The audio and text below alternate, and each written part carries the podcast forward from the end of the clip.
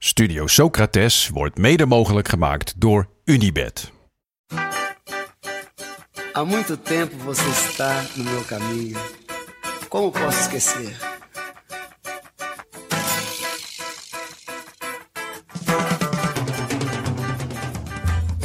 Welkom bij Studio Socrates, een podcast over iconische voetbalteams uit het recente verleden.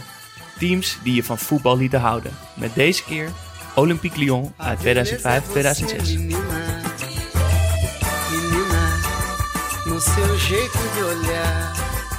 Sócrates, Sócrates, tiró.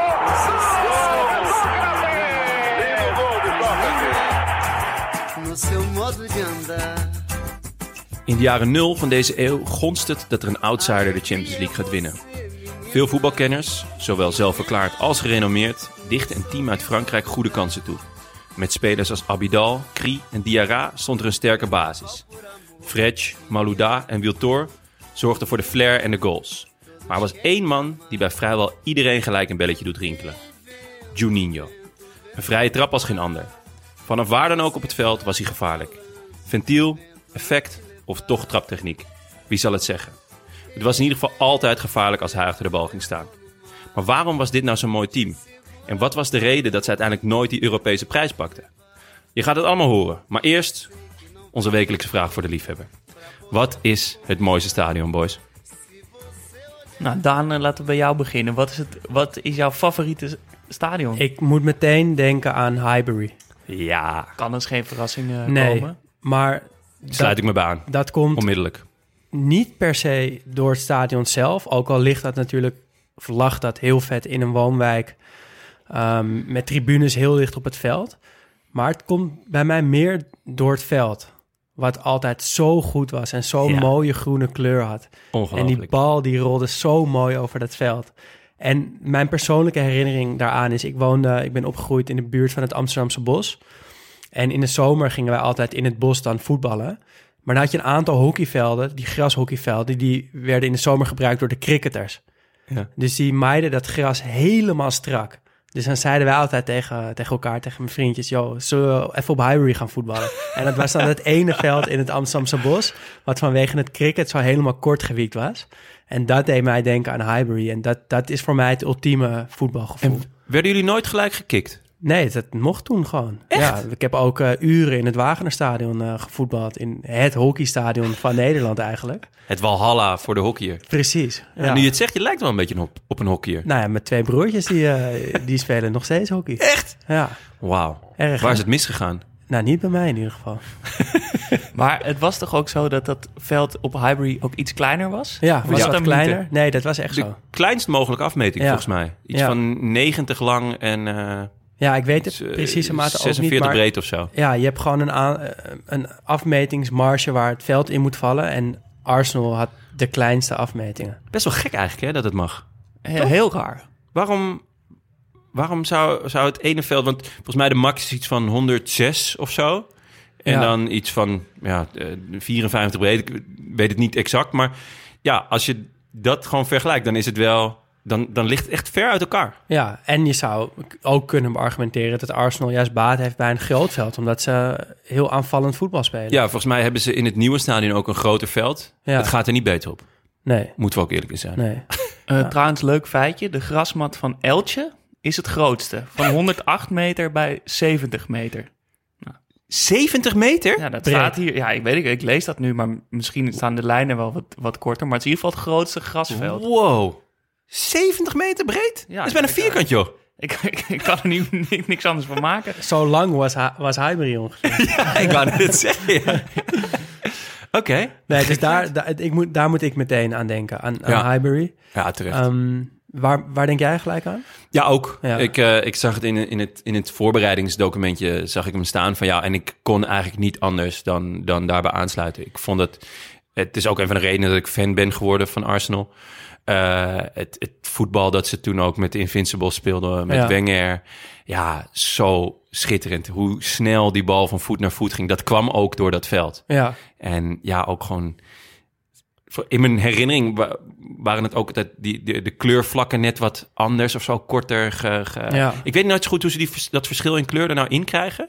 Volgens Eh, mij door, door stroken te maaien. Dus Ja, de ene kant op en de andere kant op. oké, ja, dat was echt heel vet gedaan Ja. altijd. Ik weet niet, ik, ik word er echt gelijk, ik krijg zo'n Ja. warm gevoel van. En Ik als vond ik het nu... ook wel heel irritant als ze dan in cirkels gingen maaien. Ja. Daar kan ik slecht tegen. Nee, dat mag niet. Nee.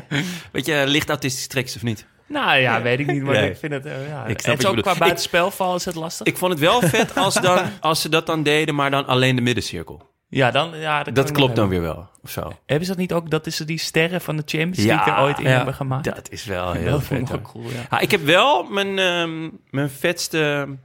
eh dus stadion waar ik ook zelf ben geweest. Want Highbury ben ik nooit geweest, Ik dus helaas. ook niet. Nee. Ehm, ik kan er nu wonen, hè? Echt? Arsène Wenger woont er toch? Volgens mij heeft hij daar een appartement Nee. gekocht. Ja, dat heb ik ook. Het zijn ik ik appartementen ooit geworden. gelezen. maar- Wat hard. Ja. Ja. En daar staat hij, gewoon, staat hij gewoon nog steeds langs de lijn. En als je trouwens een goed beeld wil krijgen van hoe Highbury was... er staat op YouTube een hele vette reportage... eh, dat André Hazes op bezoek gaat bij Arsenal. De, de, de, de echte hazes of de neppe? Nee, de echte. De Oké, echte. ja. Gewoon de echte André Ja, Hazes. ja. En dan, kijk, dan zie je eerst die straten door hem heen... en dan volg je hem zo voor het stadion en tribunes op... en dan volgt hij een wedstrijd... eh, waarin Canoe geloof ik scoort. Het is echt, eh, nou dat is even een tip voor de luisteraar die Ah, van vet. Highbury en Hazes houdt. Ja, en hij moet ook met Rachel bellen onder, onderweg dat hij eh, rustig aandoet. En, Ja, ja. Het is echt één grote chaos, maar het is wel een geweldige Ah, tv. vet. Nee, mijn, eh, mijn mooiste ervaring gewoon van een stadion waar ik, waar ik zelf ben geweest was eh, het EK 2012, was in Polen en Oekraïne. En eh, ik was daar om eh, eh, wat stukjes te schrijven. Ik, ik had toen een tijdje in Rusland gewoond en ik schreef toen voor een website. En ja, ik bezocht daarvoor nou, onder andere het Nederlands elftal. Dus ik ben toen in Kharkov geweest. En nou, het, was, het Nederlands elftal was dramatisch, ging toen in de eerste ronde naar huis. Ehm, maar ik zat toen ook een tijdje in Kiev, wat echt, echt een absolute aanrader is. Echt een schitterende stad. En je hebt, ja, het, de, je hebt daar het eh, Olympisch Stadion. Eh, waar ook uiteindelijk de finale werd gespeeld. Die heb ik niet gezien, toen was ik al weg. Maar ik ben toen naar eh, Engeland, Zweden geweest en naar Frankrijk, Zweden. Eh, want, Slatan. Ibra. En je hebt die goal gezien. Ik heb dus- die goal gezien, die, die fenomenale volley. Maar die zag ik van een wat hogere plek in het stadion. Eh, maar die eerste keer ging ik naar, dus naar Engeland, Zweden. En ja, was, ik had niet kaartjes ja, via de normale weg. Want ja, dat was fucking duur. En eh, ik was gewoon naar het stadion gegaan. Ik was met meisje en eh, een beetje om me heen gekeken. En eh, ik zag ja, een paar loesje types staan. En, Die moet ik hebben. ja, ik dacht dus in mijn, in mijn beste Russisch, Oekraïens gevraagd van... ehm yo, eh, wat, wat kosten die kaarten? En, nou, Hoe klinkt dat in het Russisch? eh Skolke stoeit. Kost dat. En eh, nou ja, dus een beetje, een beetje onderhandelen. En ja, de, de wedstrijd begon. Dus die gasten die moesten er ook vanaf op een gegeven moment. En ik denk dat ik in totaal voor twee kaartjes iets van 40 piek of zo betaalde. Eh, de Riefna beta- uit mijn hoofd. Eh, en ik had zoiets van, ja, weet je, voor 40 euro twee kaartjes. Het zal wel niet kloppen. Kans dat ik hier getild word is aanwezig. Maar wij eh, lopen naar binnen, kaartjes scannen en hij doet het. Dus ik echt zo... Ik had verder niet naar die kaartjes gekeken wat, wat ze normaal zouden kosten of waar we zouden zitten. Ja, vet blij. Dus wij lopen door. En eh, nou, kom, kijk ik op een gegeven moment op die kaart en denk hey, volgens mij zitten we eerste ring. Nou, dat is relaxed. En eh, nou, toen... ja, we kwamen aan op de korte zijde, maar we moesten naar de lange zijde. En we lopen en we zitten gewoon serieus rij 6 aan de middenlijn. En toen keek ik ook nog even op die kaart, het waren 120 per stuk. Gewoon de, officiële prijs. Dus en toen zat ik daar en ik kon, ik kon slaan en ik kon nog gewoon bijna ruiken. Het was echt schitterend. Dus dat was, eh, was absoluut, eh absoluut hoogtepunt. Maar is dat stadion verder bijzonder? Of is dat gewoon je mooiste ervaring? Het stadion is bijzonder omdat het echt groot is. 70.000 mensen kunnen erin. Eh, veel gekleurde stoeltjes. Echt een heel mooi stadion, maar met één gigantisch nadeel. Een, eh, Sintelbaan, Een denk ik, hè? Sintelbaan, Ja. ja. Dat is toch, dat blijft gewoon... Maakt niet uit welke kleur je hem geeft. Was blauw in dit geval. Is gewoon eeuwig zonde. Dan, Ja. En toch kon je Slatan ruiken. Ja, hij Zijn ruikt, neus al aanraken. ik heb zelf een vrij grote neus. En dan, ja, dat, de- ja die, zijn geur, dat gaat zelfs over die Sintelbaan eh, gaat dat heen. Als twee Eskimo's konden jullie neuzen. Over de Sintelbaan heen. En jij dan, Jas? Wat is jouw, eh, jouw favoriete Ja, ik heb niet zo heel veel met de stadions. Ik eh, vind het mooi, maar ik heb niet heel veel soort romantiek of een soort eh, ding erbij. Maar eh, ik ga voor eh, San Siro.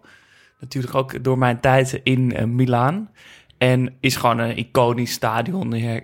Ja, je herkent het altijd meteen met die ronde pilaren op de hoeken... met die eh, ronde raampjes erin.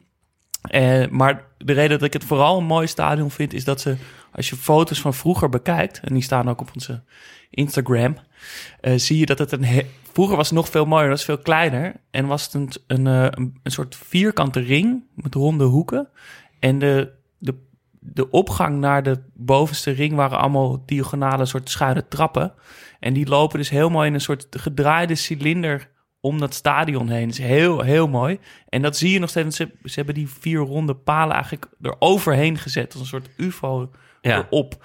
En daardoorheen zie je dus nog dat oude stadion. Maar als je, dat, als je Ah. foto's van vroeger ziet, dan, dan is het Maar echt heel, heel Is het mooi. wel met trappen of is het gewoon echt een soort... Ja, het zijn een soort Ja. opgangen die zeg Opgangen, maar ja, ja. eromheen. Het Ah, draait een soort schroef. En je zegt San Siro, dan ben je Ja, dan voor ben AC. toch? Ja, dat, die vraag werd me ook veel gesteld toen ik daarheen ging. Ja. Ja, ik, ik vind wel dat je, het, dat je het San Siro moet noemen. En waarom niet Giuseppe Meazza? Ja, Ik ken ja, niemand die het zo noemt eigenlijk. Nee. Nee? Zou jij Giuseppe Meazza noemen? Nou ja, nee, maar ik neem aan dat alle Interfans dat wel doen, toch?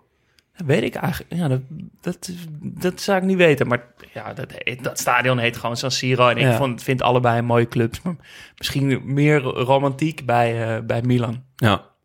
Ik heb ook trouwens nog, ehm, nog één gaarste ervaring in een stadion. Leuk. Ja, dat is... eh, meestal eigenlijk is het altijd wel vet toch om naar een stadion te gaan. Maar het kan ook wel echt gigantisch tegenvallen. Ehm, wij zouden ooit eh, met eh, tien man zouden we naar Newcastle gaan met de boot. En eh, we gingen dus... ja, dan ging je eerst met de bus volgens mij naar IJmuiden. En die bus die vertrok bij Centraal Station. Dus wij er allemaal naartoe. Maar precies die dag was het echt lijphard aan het stormen. En eh, nou, wij kwamen allemaal aan, want we dachten, fuck it, we gaan, we gaan sowieso. Maar het was heel erg twijfel. Code oranje, kan het wel? Noordzee, nou, misschien wel, misschien niet. Maar ja, wij, wij kwamen eraan. Een aantal jongens hadden hun, eh, hadden hun zeebenen bij zich en ook gewoon een pet op gedaan. Maar er was een discussie van, gaan we wel, gaan we niet? Op een gegeven moment ging die boot, die ging wel, maar alleen met personeel. En de helft van de jongens zei, oké, fuck it, wij gaan ook mee. Eigen risico, we doen het gewoon. Maar de andere helft, ja, toch gewoon scheiterds. Dus die gingen niet mee. Maar die boot die zei, sorry, je mag eigenlijk niet mee, maar misschien alleen op eigen risico. Nou ja, wij zeiden toen van ja, we willen gewoon wel alsnog gaan. En eh, dus daar waren we een beetje met hun over in conclaaf. Maar ja, de helft van de groep die was al een beetje op, ja, die stond op afhaken. Maar uiteindelijk zeiden dus de, de, de maatschappij zei van nee, dat, we gaan dat risico niet nemen. Die boot gaat wel, maar alleen met personeel. En toen ja, dachten van nou ja, we krijgen in ieder geval ons geld terug. En toen zijn we gewoon naar eh, het treinstation gelopen, naar het Centraal Station. En daar gewoon de eerste, de beste internationale trein die er was, hebben we gepakt.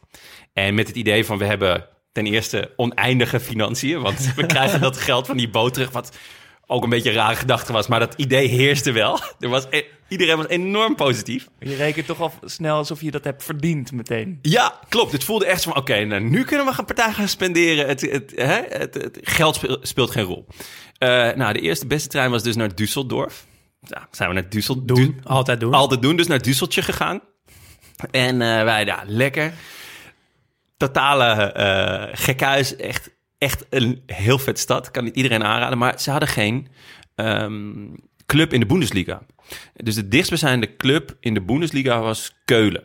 En toen zijn we de volgende dag hebben we het boemeltje gepakt naar Keulen. voor de wedstrijd Keulen tegen Mainz. Dat is wel een affiche hoor. Ja, dat. dus wij daar naartoe. Eh, ja, het was koud. Het was echt murderkoud. En het was echt een betonnen bak, dat stadion. Ik heb nog wel een sjaal gescoord, want het was echt fucking koud. Zaten we daar met z'n tienen. En het was koud en het spel was echt verre van hartverwarmend. En nou, zijn we ons gaan bezatten en eh, het stadion was ook half leeg. Behalve naast ons, ons vak was bijna helemaal leeg. Behalve naast ons zaten tien gasten. Die dus net als wij, eigenlijk naar Newcastle zouden gaan. Maar de boot ging niet. En toen waren ze maar naar Düsseldorf gegaan. En dit was de dichtstwedstrijd. En toen zaten we daar. En nou, dat was al heel vet. Die wedstrijd werd 0-0. Echt de gaarste wedstrijd ooit. En eh, de mascotte van FC Keulen is een, Een kever. kathedraal. een geit.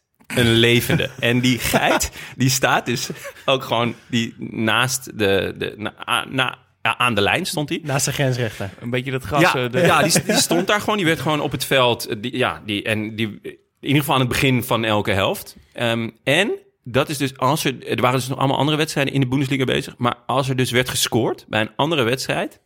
Dan hoorde je dus. meh. En je hoorde continu. meh. Want het was een van de meest gescoorde Bundesliga-rondes ooit. En jullie zaten bij de En wij 0-0. zaten bij Keulen Mainz. Het was zo gaar. Maar wel eh, vrienden gemaakt met die groep andere jongens. nee, man, waren agrariërs. Oh, Nee, dat was eh, uiteindelijk, jawel, waren aardige gasten hoor, maar niet eh, voor de rest eh, mee eh, naar de kloten gaan. Dat hebben we gewoon lekker zelf gedaan. Maar eh, ja, dus eh, kan iedereen aanraden. Keulen Minds, echt schitterend. Fantastisch affiche. Nou, wanneer spelen ze weer tegen elkaar? Ah, misschien bedrijfsuitje, jongens. Ja, ja nou, met z'n drieën lekker naar eh Keulen Mainz. Ja, of naar Newcastle. Ja, Newcastle. Dat hebben we St. later nog gedaan. Dat ook echt een absolute aanrader. Newcastle. Ja, ik ben dus drie keer in Camp Nou geweest. Ehm, Ook heel vet. Vier keer trouwens, maar drie keer dat Messi bij Barcelona speelde. Ja. Drie keer helemaal niks gedaan. Gewoon voor, voor mijn gevoel de enige drie wedstrijden in zijn leven ongeveer waarin hij niet heeft gescoord. En daar was ik bij. Dus dat is voor mij een, nou, een beetje een nare bijsmaak.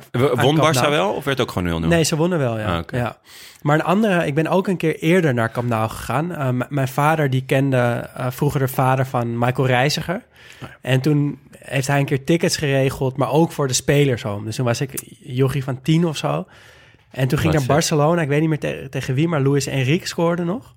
En toen ben ik daarna naar de spelershome geweest. En daar waren dus de boertjes, Cocu, eh Reiziger, Wat Saviola, gewoon al die gasten. Eh staan natuurlijk met iedereen op de foto. Zo'n heel klein jongetje wat dan zo de camera heen kijkt met al die grote namen daar naast me. Maar het allervetste was dus dat ik het shirt kreeg van Michael Reiziger waar hij in gespeeld had. En dat was echt een schitterend Barcelona shirt met nou, gewoon die rood-blauwe banen, Ja. maar met gouden bedrukking. Dus Oh, nummer ja, twee. Reiziger. Ja. Nou, ja, ik natuurlijk op school eh, elke gymles eh, dat shirt aan. Dat was veel te groot, maar gewoon elke gymles aan. En op een gegeven moment kwam ik eh, woensdagmiddag eh, thuis naar gym.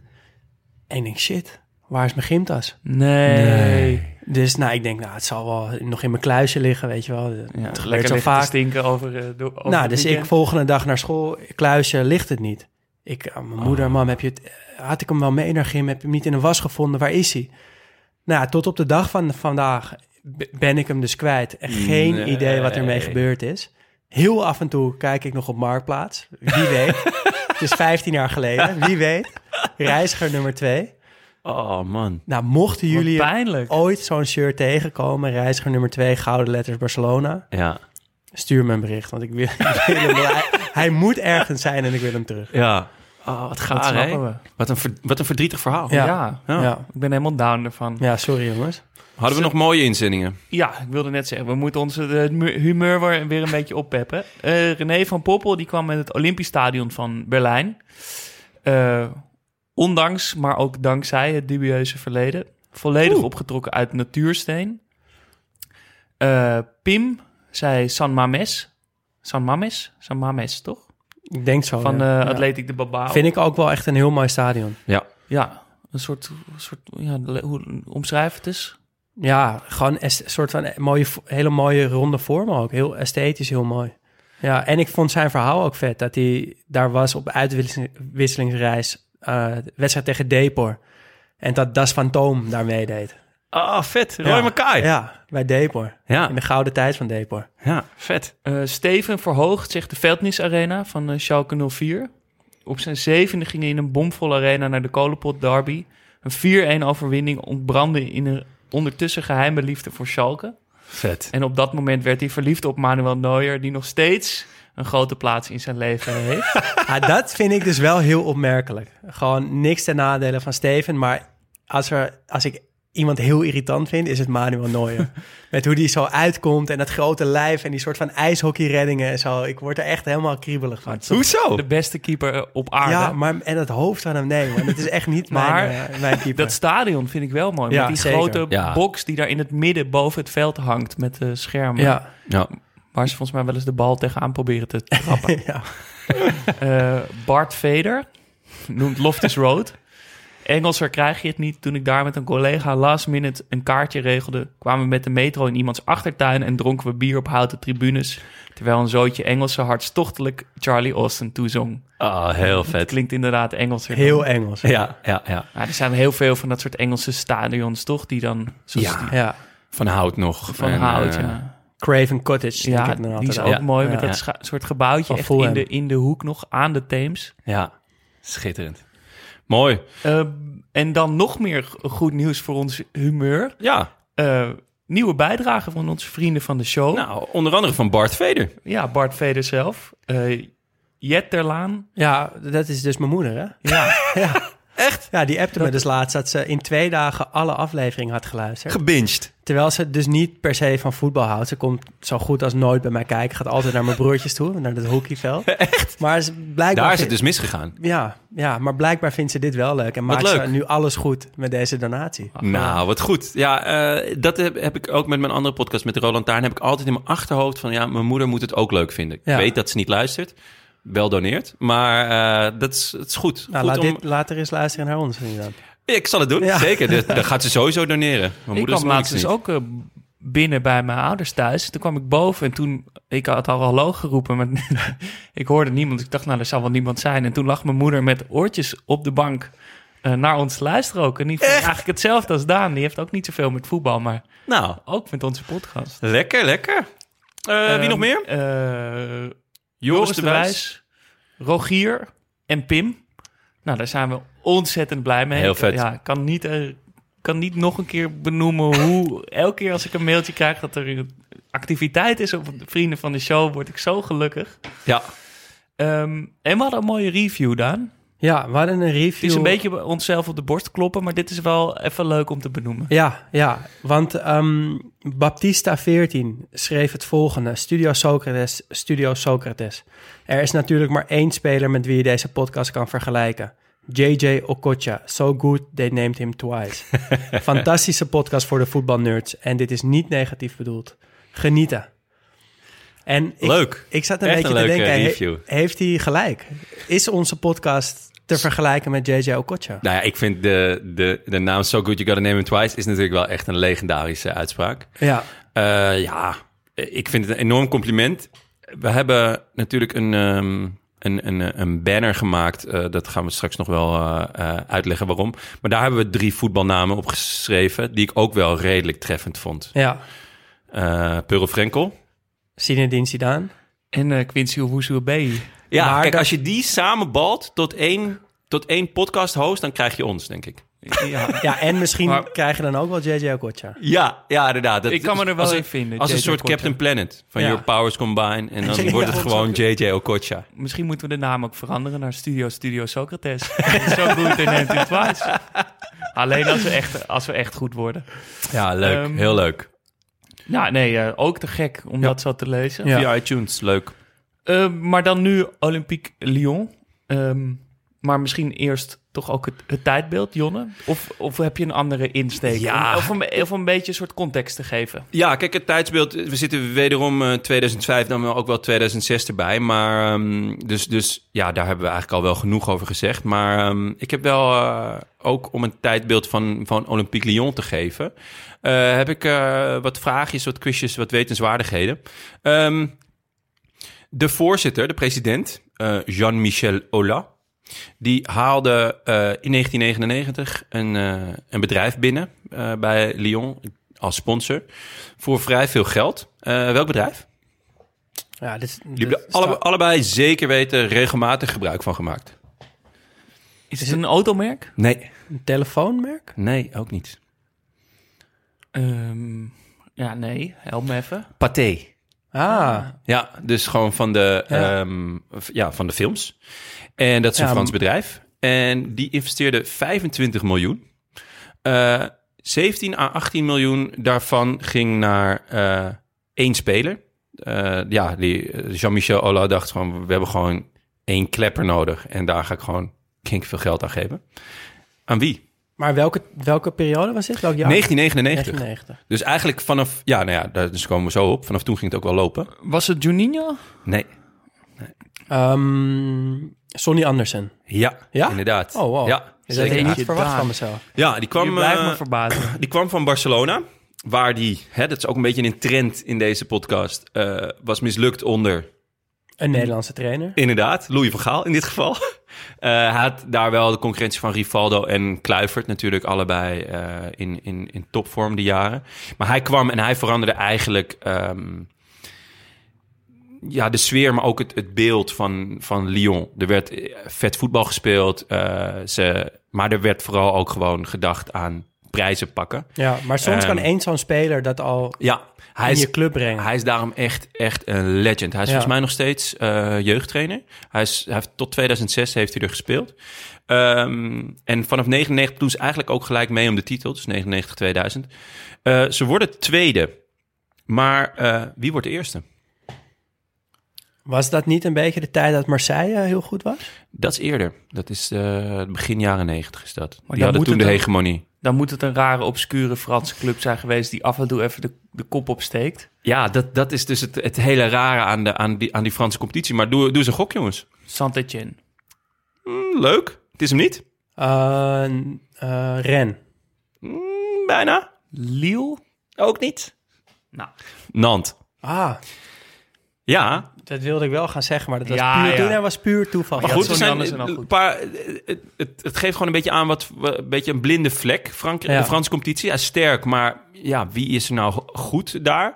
Eh, wie denken jullie dat de recordkampioen is in Frankrijk? Ja, volgens mij weet ik dit wel. En Ja? heeft Jasper net die club genoemd. Inderdaad, toch? ja. Ja, Saint-Etienne. Saint-Etienne is eh, recordkampioen tien keer.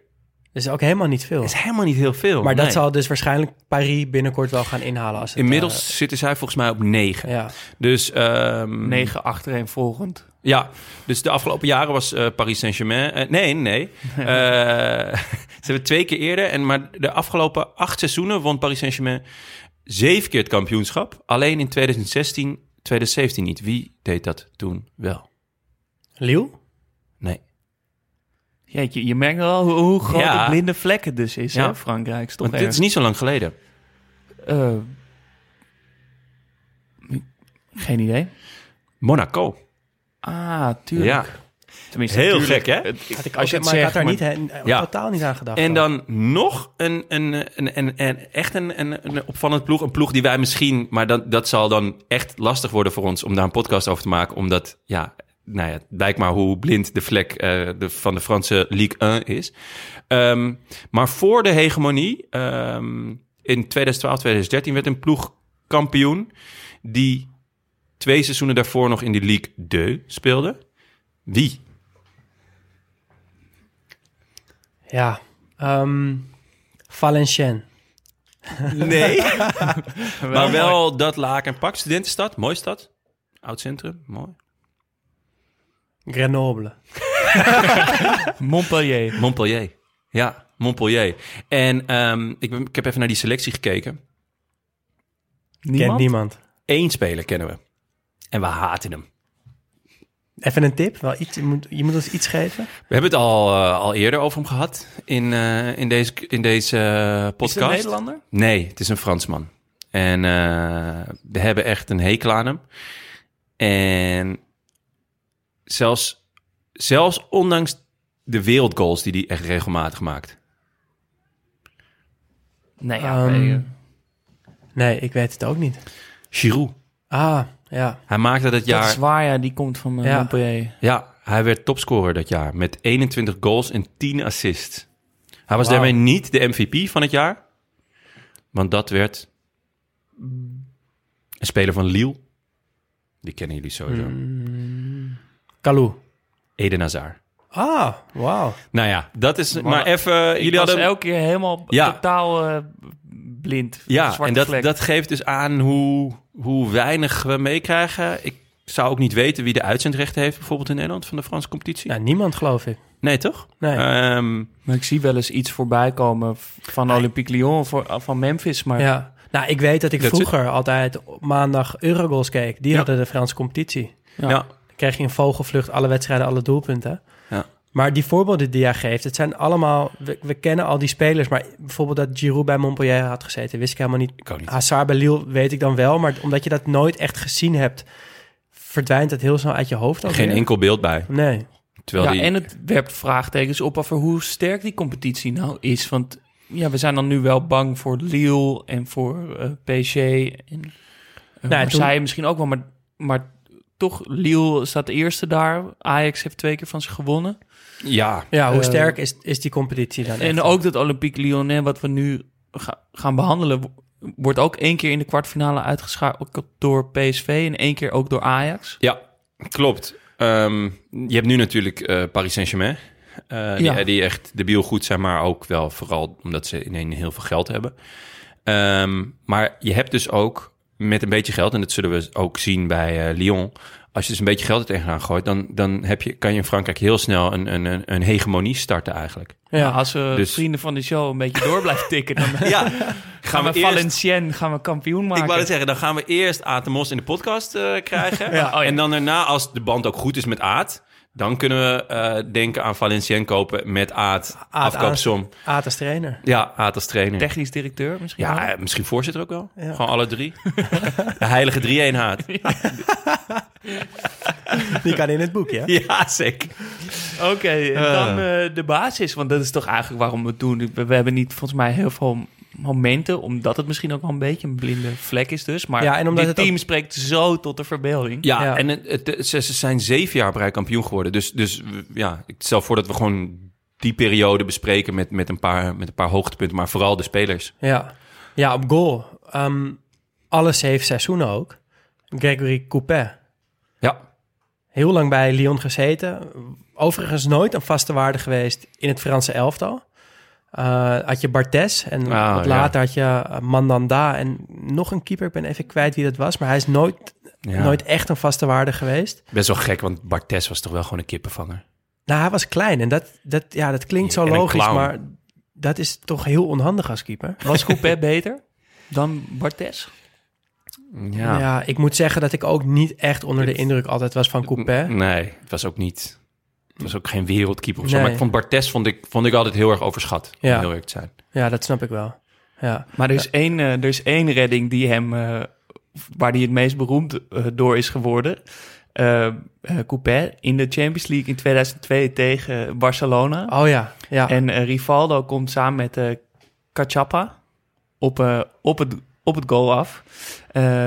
Maar die is er eerder en die speelt de bal terug naar Coupet. Maar Coupet komt eigenlijk net zijn goal uit. En wordt dus bijna gelopt door zijn eigen centrale verdediger.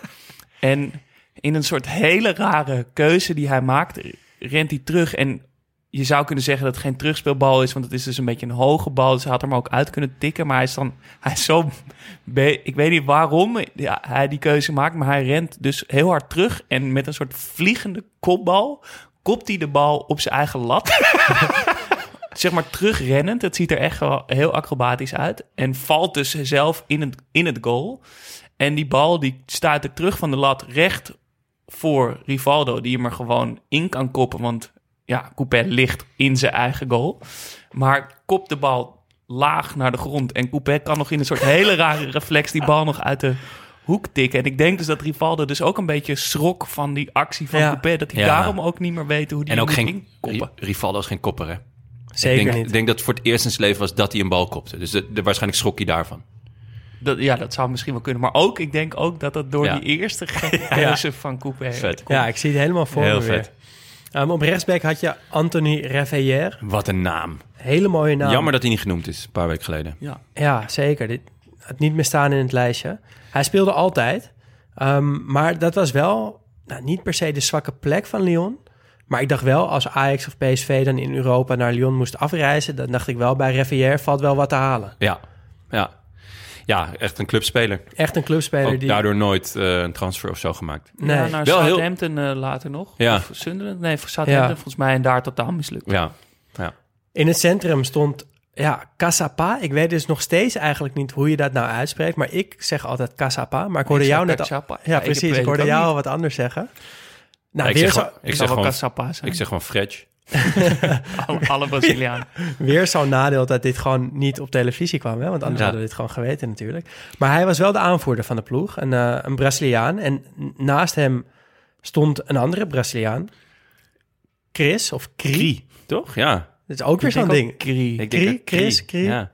Was dat een Braziliaan? Ja, Ik heb altijd gedacht dat het een Fransman was, joh. nee. nee dat Daarom is- zei ik ook altijd Krie. Ja, dus misschien is het Nu toch zeg je Chris. Kriech, ja. Nu wel. Vanaf nu ga ik gewoon aan het Kriech. Ja. Hij nee, was een Braziliaan en hij had een interessante bijnaam ook. Weten jullie die toevallig? Geen idee. Ja, maar alleen omdat ik het al eh, stiekem zag. De politieman. Omdat hij zoveel autoriteit uitstraalde op het veld. Maar ook omdat hij echt vier maanden bij de politie heeft gewerkt in Brazilië. Oké. Oeh, Ehm, dat is, dan heeft hij waarschijnlijk wel een paar mensen neergeknald. Dat zou zomaar Dat is heel normaal, ja. toch? Ja, ja, met Bolsonaro ernaast. Ja. Ja. Ehm, als ik hem nu zo voor me zie, dan heeft hij ook wel echt een beetje die uitschaling van Ja, een politieagent. Dat klopt Ja. wel. Ehm, Groot en kaal en een beetje zo rechtop. En Ja. een beetje boos kijken. Norsig. Ja. Hij werd dit seizoen verkozen tot de beste verdediger in Frankrijk.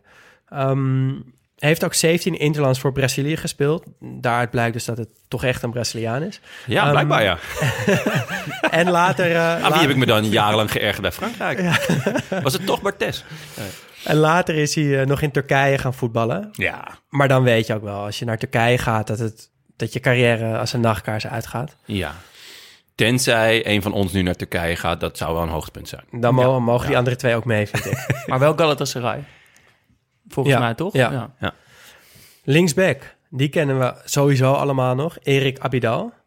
Die kwam eh, via Monaco en Lille bij Lyon terecht in 2004. Eh, was lang geblesseerd dat seizoen, maar eigenlijk als hij fit was, speelde hij altijd. En ging natuurlijk daarna naar Barcelona, waar hij alles eh, won wat er Ja. te winnen viel. Dat was het Barcelona, toch? Ja, dat was het Barcelona. Hij had wel daar nog best wel een lastige tijd. Want hij, in maart 2011, toen hij daar dus speelde, werd een levertumor bij hem geconstateerd. Oh ja, ja. Werd best wel ziek. Ja. En toen was een beetje het ding van, dan gaat hij de Champions League finale halen eh, eind mei. En dat redde hij dus. Hij speelde die wedstrijd eh, ook mee. En bij het liften van de Cup, Barcelona won die finale van eh, Manchester United, gaf Puyol Abidal de aanvoerdersband. Zodat Abidal als eerst Vet. de beker omhoog kon houden. En dat maar was, hij toen al, had hij toen al die lever... Was hij al genezen? Of? Nou, hij, hij dacht, hij was behandeld en er Ja. werd gedacht dat hij eh, goed behandeld werd. Maar het is later weer teruggekomen, niet heel veel later. En uiteindelijk heeft het ook geleid tot een levertransplantatie. En eh, Dani Alves, zijn maatje aan, de- aan de rechterkant bij Ja. Barcelona, die bood, eh, aan, ja, die bood hem aan van... hey, ja, ik kan je misschien helpen met mijn lever.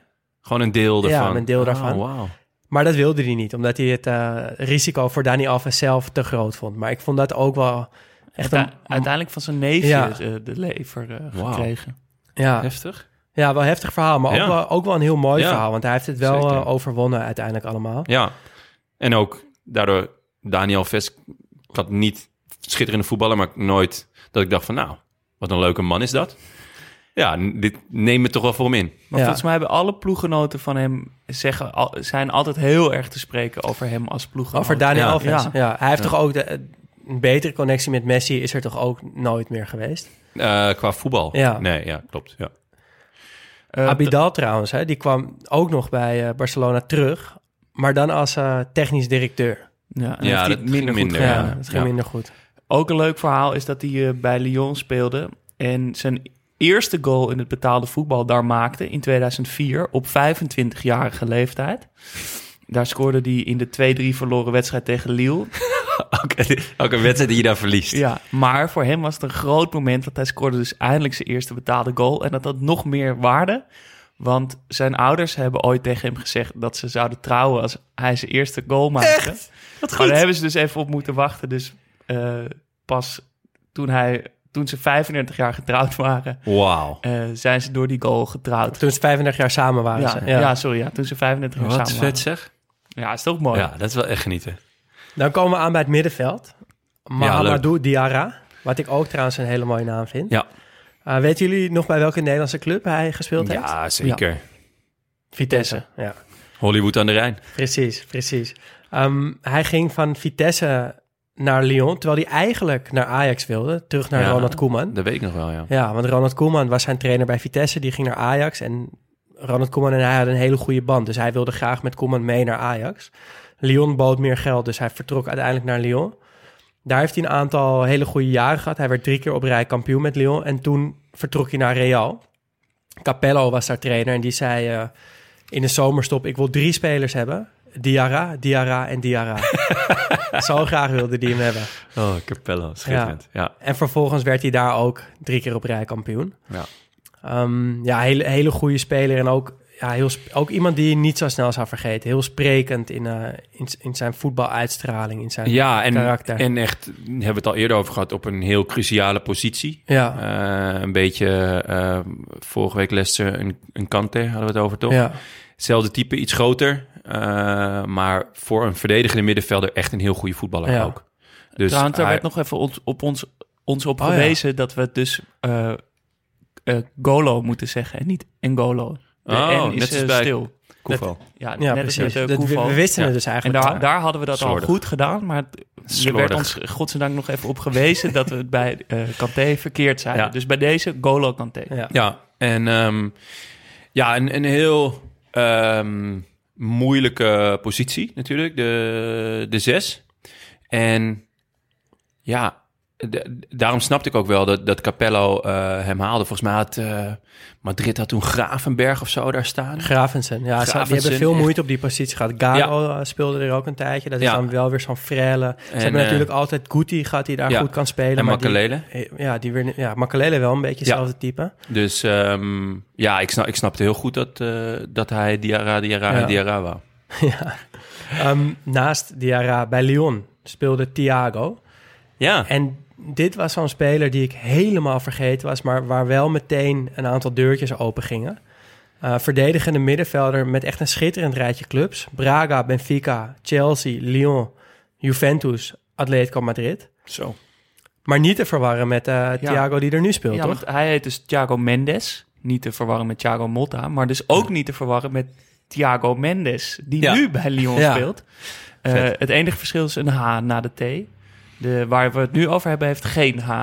En die heet dus Thiago Mendes. Eh, speelde in 2008 bij Juventus. Eh, speelde daar dramatisch. Juventus wilde hem kwijt. Hij wilde dat niet. En eh, sloeg verschillende clubs af, zoals Everton. De voorzitter, Giovanni Coboli Gigli, die werd boos en op Thiago. Die zei, je moet, je moet daarop ingaan. En hij zei, ik wil dat niet, ik wil dat niet. En blijkbaar hebben ze ruzie gehad. En toen heeft Thiago, de voorzitter van Juventus, opgesloten in de wc. En dit is dus echt gebeurd. Die voorzitter heeft dit een keer aan een vriend verteld. Wilde helemaal niet dat dit naar buiten kwam. En dat is via via bij de pers terechtgekomen. En hij was dus ook heel verbaasd dat mensen dat opeens aan hem vroegen of dat waar was. En daarop moest hij dus toegeven dat dat echt is gebeurd. Wat een vette en vraag nog ook. mooier daaraan is dat hij daar een uur op de wc heeft gezeten.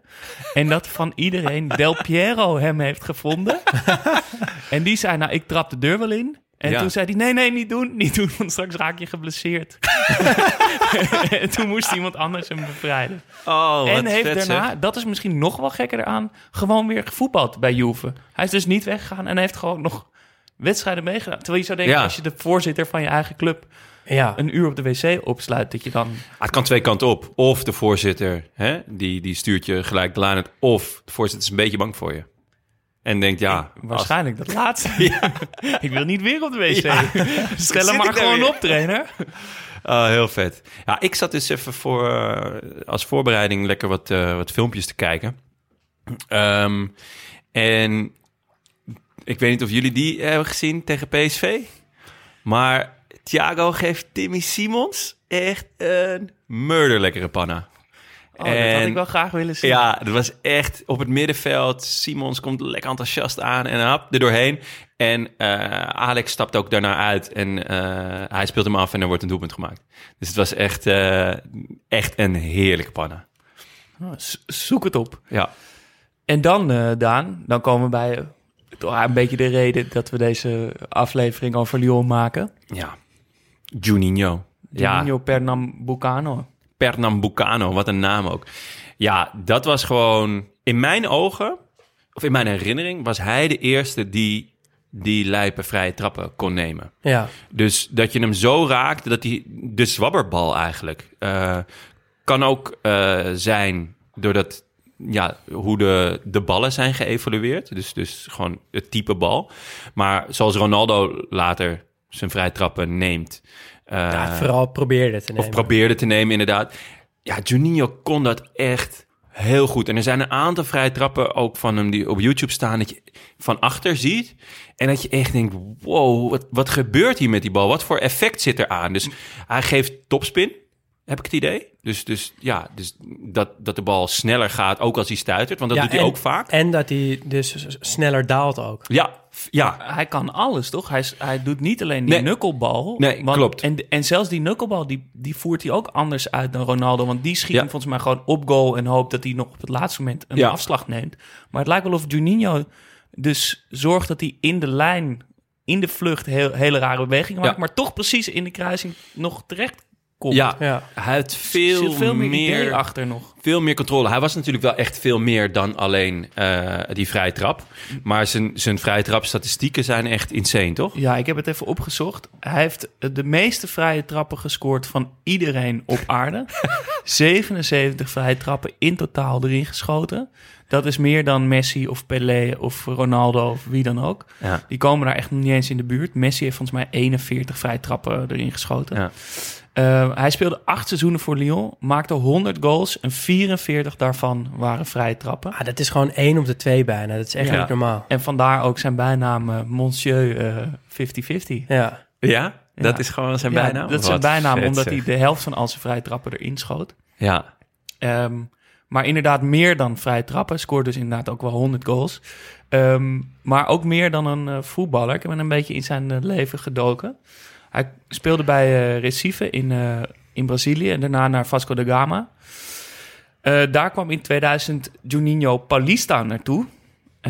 En toen moest eh, onze Juninho, zo kunnen we hem even noemen, moest en zijn plaatsje op het middenveld afgeven aan de nieuwe Juninho. En ook zijn naam Nee. afgeven aan Juninho. Want ja, Brazilianen hebben gewoon een andere manier hoe ze hun voetballers noemen. Dat zijn toch een beetje bijnamen. Juninho Ja. betekent de kleine junior. Nou, daar kwam er dus nog een bij. En toen is hij eh, Juninho Pernambucano geworden naar de deelstaat waar hij vandaan kwam. Eh, Wauw. Dat heet dus Pernambucano. Wat gaar, hè? Waar baal je wel, hoor. ligt. Ja. Eh, is dus een beetje door een achterdeur vertrokken bij Vasco da Gama. Een beetje lullig weggegaan. Maar daarna dus naar Lyon. Eh, en daar furoren gemaakt. Acht seizoenen gespeeld. Eh, daarna is hij teruggegaan naar Vasco da Gama. Eh, omdat hij zoiets had, ik heb mijn tijd daar nog niet... Ik, ik moet daar dan nog afmaken of zo. Het is een man met veel principes. Ehm, maar voordat hij naar Vasco da Gama ging... heeft hij twee jaar heel veel geld verdiend bij Algarrafa.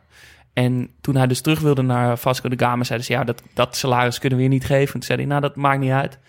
Ehm, toen is hij voor minimumloon gaan spelen. 350 eh, dollar, Braziliaanse dollar... daar kwam ik niet helemaal achter, per maand. Wauw. Eh, en is daar toch wel de groot, is daar wel uitge, heeft hij uiteindelijk toch wel de naam gemaakt die daar, daar had moeten eh, maken. En ehm, ook leuk om te noemen is dat hij overal zijn contract heeft uitgediend. Hij is nergens voor een transferfee weggegaan. Hij heeft echt een man van principes. Ik Ja. voor zoveel eh, seizoenen, dan maak je die seizoenen af en vertrekt die Ah, dat verklaart wel een hoop, want hij werd vaak gelinkt aan, aan de, de absolute top. ja, ik vroeg me ook af van hoe kan het dat hij nooit is opgepikt door... Nee, ja, ik weet, eh, volgens mij Madrid had, had wel eh, een aantal keer echt verregaande interesse, maar blijkbaar was het dus gewoon een, een man van zijn woord. Ja, En eh, heeft Lyon ook slim op tijd verlengd met hem. Dat denk ik. En, Ehm. en heeft eigenlijk overal waar, dat eh, laten zien dat hij echt van principes houdt. Hij is ook Ja. heel fel tegen Bolsonaro. Politiek best wel actief. En eh, heel links. Heel, eh, ja, echt, echt een bijzondere, veel bijzondere Ja, voetballer ja. dan ik dacht. Ja, en inmiddels is hij toch? Eh, is hij niet technisch directeur bij Lyon? Oh, dat weet ik eigenlijk Ja, niet. Dat Volgens mij wel. Hij Ja. is, ja, ik, ik, zag hem, ik zag een uitspraak over hem, eh, over de transfer van Memphis die niet doorging. Ja, hij, dat klopt, Eh, ja. ja. Ja, en, en ik, wat ik ook mooi vind, dit soort spelers maken het dat wij Lyon en die tijdsperiode zo goed onthouden. Ja. Omdat er een aantal van die bepalende spelers zijn die dan wat langer zijn gebleven. En dat is misschien ook wel, daar zullen we zo nog wat uitgebreider over praten, een van de redenen dat zij zo lang zo goed hebben kunnen zijn. Omdat het niet meteen leeggekocht werd na één of twee seizoenen. Ja. En dat is en, weet je, voor een soort van de competitie in Europa gewoon heel leuk. Dat zo'n team dan heel lang ook een beetje kan wedijveren met de Europese top. Maar ook voor ons, voor, voor deze podcast. Van dat er dat, dit soort teams ontstaan. Die omdat een aantal spelers gewoon ervoor kiezen om wat langer bij een club te zitten. Ja. Dat er zo'n periode ontstaat dat je denkt, oh ja, Lyon, begin jaren 2000. Dat was echt vet. Ja. Nou ja, wat, wat, eh, wat ik ook in, in de intro zei, van het gonste echt. Van, oh ja, Lyon, die, die gaan Ja. dit jaar wel. Dit jaar zal het jaar zijn dat zij de Champions League gaan winnen. Ja. Maar zijn ze ook niet extra mystiek geworden omdat ze het nooit hebben gewonnen? Toch? Omdat het zo'n mooi team was, wat altijd daar een soort was, een soort Ja. outsider, maar nooit... Ja. Ja. wel zeven jaar op rij eh, eh, kampioen van Frankrijk. eh, vier keer, wat is het, drie keer in de kwartfinale van de Champions League. ja. Maar misschien nog, hangt er een soort mystiek omheen ook. Ja, dat zou goed kunnen. Alleen ehm, wat ik wel weet is natuurlijk... Ik was gewoon fan van Juninho. Maar ook de manier waarop dit, deze hele ploeg... We komen zo meteen namelijk bij de aanval. En dat was ook gewoon echt vet. Ehm, waarop ze voetbalden. Ze voetbalden gewoon... Het was echt heel leuk om naar te kijken. Uiteindelijk... Ze, die keer dat ze van eh, Real Madrid wonnen met 3-0. Ja, dat, dat In weet ik gewoon nog. ook, ja. ja. omdat... Dat weet ik gewoon nog. Omdat ze ook gewoon heel vet voetbal speelden. Ehm, en ja, nogmaals, die vrije trappen van Juninho. Ik heb het echt honderden uren geprobeerd. En het is gewoon letterlijk nul keer gelukt. Gewoon nul keer. Heb jij ooit zo'n Nee, ik kan, ik, eh, ik kan niet zo eh, trappen. Ik, heb het wel. ik snap het gewoon niet. Maar ik kan het echt niet. Ik heb wel eens een keer met een jongen in het team gespeeld. Rendel Shakison heeft eh, nog lang bij Ajax gevoetbald. Die dat wel kon. Die Shakison? Ja, Maar wat, de, de knuckleball, dus dat je de, Ja. de bal zo raakt dat die eigenlijk geen effect heeft. Ja, die nam dan een vrij korte aanloop. En die nam een hele snelle korte pas als laatste pas. En dan een hele snelle voetbeweging ook. Ja. En dan kon hij dus een bal nou ja, van rand 16, dus echt met vaart en met snelheid zo pam over een muur krijgen. ja. Dus, dus heel Ja. gewoon. Die topspin eigenlijk zit Ja, erop. Maar, die, die, wat, maar, die, ja. Maar hij, Juninho is nog meer dan dat. Je Ja, hebt spelers die goed die knucklebal Klopt, kunnen, hij maar, kon- maar hij kon het alles. dan nog, Ja. ook nog dat nog, nog beter uitgevoerd. En daarbij ook laag, Ja. hoog, Heel- met een enorme heel veel eh, variatie. krul, Met een, Ja. eh, En wat ze heel slim deden, dat vond ik ook wel. eh, dat zie je ook een aantal keer in die, in die Champions League eh, eh, eh, toernooi. eh, die, wa- wat ik heb teruggekeken. Dat, wat hij heel vaak deed ook, is dat hij veel mensen voor de keeper zette. Dus het was van ver. eh, en dan deed hij inderdaad zo- zo'n zwabberbal. Eh, en daar stonden dan ook nog eens drie, vier man, waardoor die keeper alweer helemaal zenuwachtig was. Want ik zag Ja. Gomez van PSV zag ik blunderen. Dat ik dacht, ja, dit deed hij in de Nederlandse competitie nooit. Maar je was gewoon al zo zenuwachtig als keeper voordat hij ging schieten. Maar type bal, dus die topspin, het is maar, ik eh, heb echt zoveel geprobeerd. Nooit maar van ik nooit vraag gelukt. me nu dan ook af: van, is dit wel trainbaar dan? Want je zou zeggen dat elke. Ja, nou, ik, misschien is dit wel een soort van. Weet ik veel, een gekke afwijking in, in de manier waarop hij schiet of zo. Ja, maar of, of, maar- een, of het toch een heel groot talent voor een bal raken. Dat, dat sowieso, dat sowieso. eh, Want je maar, zou toch maar zeggen die jongen dat- uit je team heeft het, heeft het zich ook aangeleerd, Ja, maar, toch? ja, klopt. Maar toch, weet je, niet Nee. zoals... En ik kan nu ook weinig spelers, eigenlijk niemand opnoemen... die, die echt Nee. zo kan trappen als dat Juninho dat deed... En ook daar zoveel rendement mee had. Want Ronaldo raakt inderdaad wel eens een bal zo... Ja, maar 99 van 100 keer vliegt hij gewoon eh, in de muur of derde ring. Ja. ja, ja. Dus ik vind het wel, ik vind het wel een, eh, een interessante vraag eigenlijk. Ja, eens.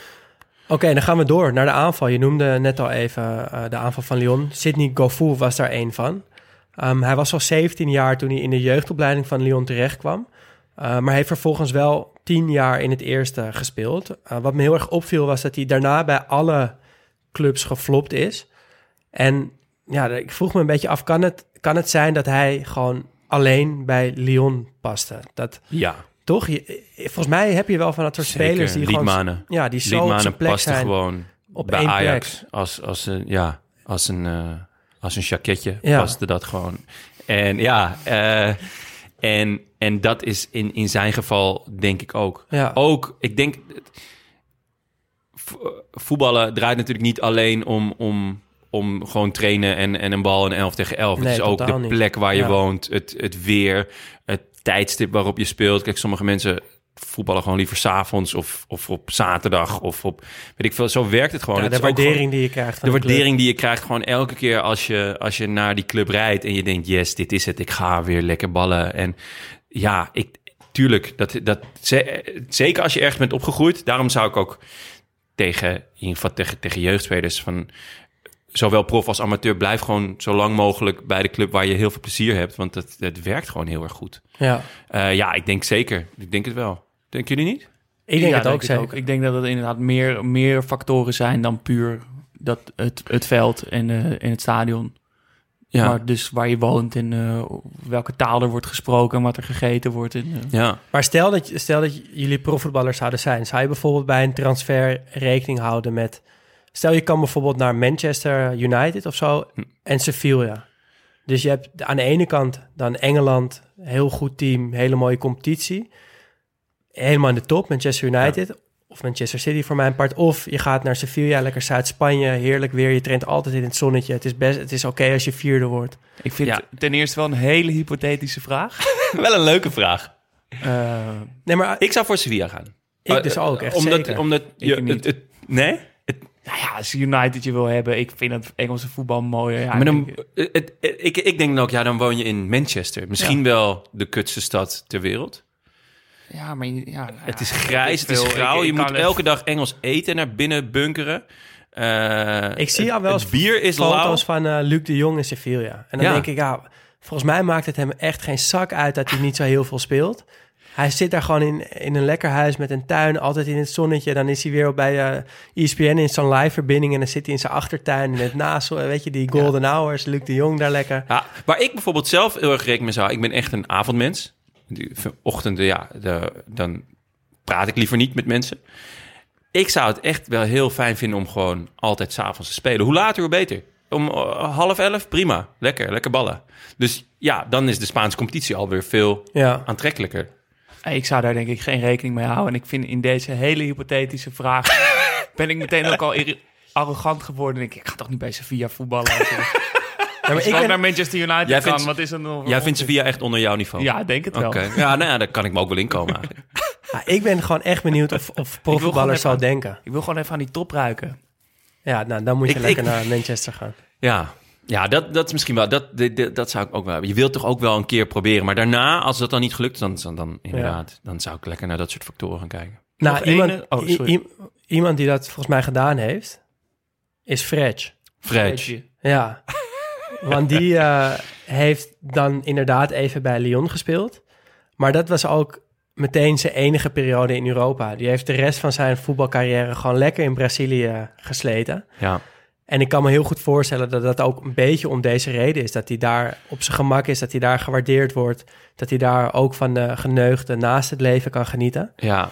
En dat, ik heb wel eens met, eh, eh, in de horeca ook met Brazilianen gewerkt. Ik denk dat er geen enkel volk zo veel heimwee heeft. Ja, naar zijn, ja, naar zijn... woord voor. Ja. Ja? Saudade. Ja? Dat is dus net als in Nederlands gezellig. Daar is dus niet echt een vertaling voor. Ah. Maar het, je kan het omschrijven als een soort van ja, heimwee, maar dan niet per se negatieve Nee. connotatie, maar gewoon het verlangen om terug te gaan naar. naar Brazilië. Ik, Ja, ik heb met Brazilianen gewerkt eh, in de keuken en dan was het echt die, die... Je zag het gewoon aan ze de hele Het waren vet leuke gasten, werkt echt knetterhard en het was echt leuk met ze aan de bar. Maar je zag gewoon continu, was er een heel klein achterkamertje in hun hoofd. Ik dacht, Ipanema Beach. ach, Brazilië. Ja. was, was ik maar in Brazilië. Ja. Van hoe gezellig het ook was en hoe leuk en hoeveel bier en weet ik wat. Ach, was ik maar in Brazil. Dit, en Ja. dat, ja, dat, dan verbaast me ook niks. Dat Fretch op een gegeven moment... En misschien ook omdat ze hem hier allemaal Fretch noemden.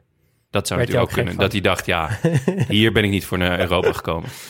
Hij heeft wel, ik moet trouwens ook meteen denken aan ehm, die Akka bij Aysati. Weten jullie die Ja, nog? man. Ja, die weet ik nog. Die was echt... Zo Ja. echt. mooi. Zo'n Akka om Aysati heen en toen werkte hij geloof ik met links hem nog in de kruising achter Ja. Gomez.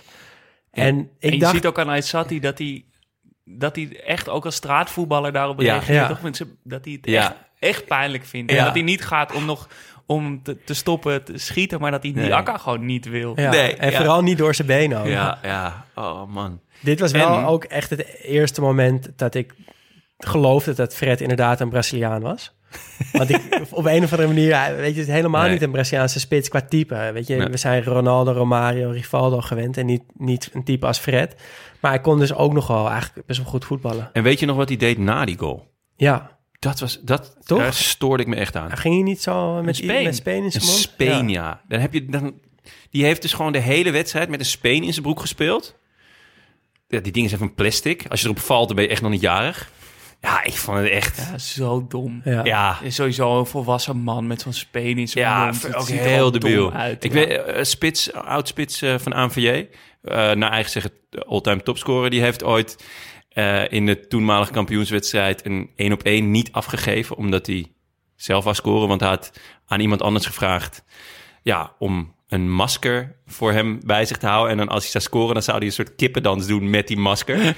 en toen Frits dat die, die, die speler, toen kreeg ik weer die woede.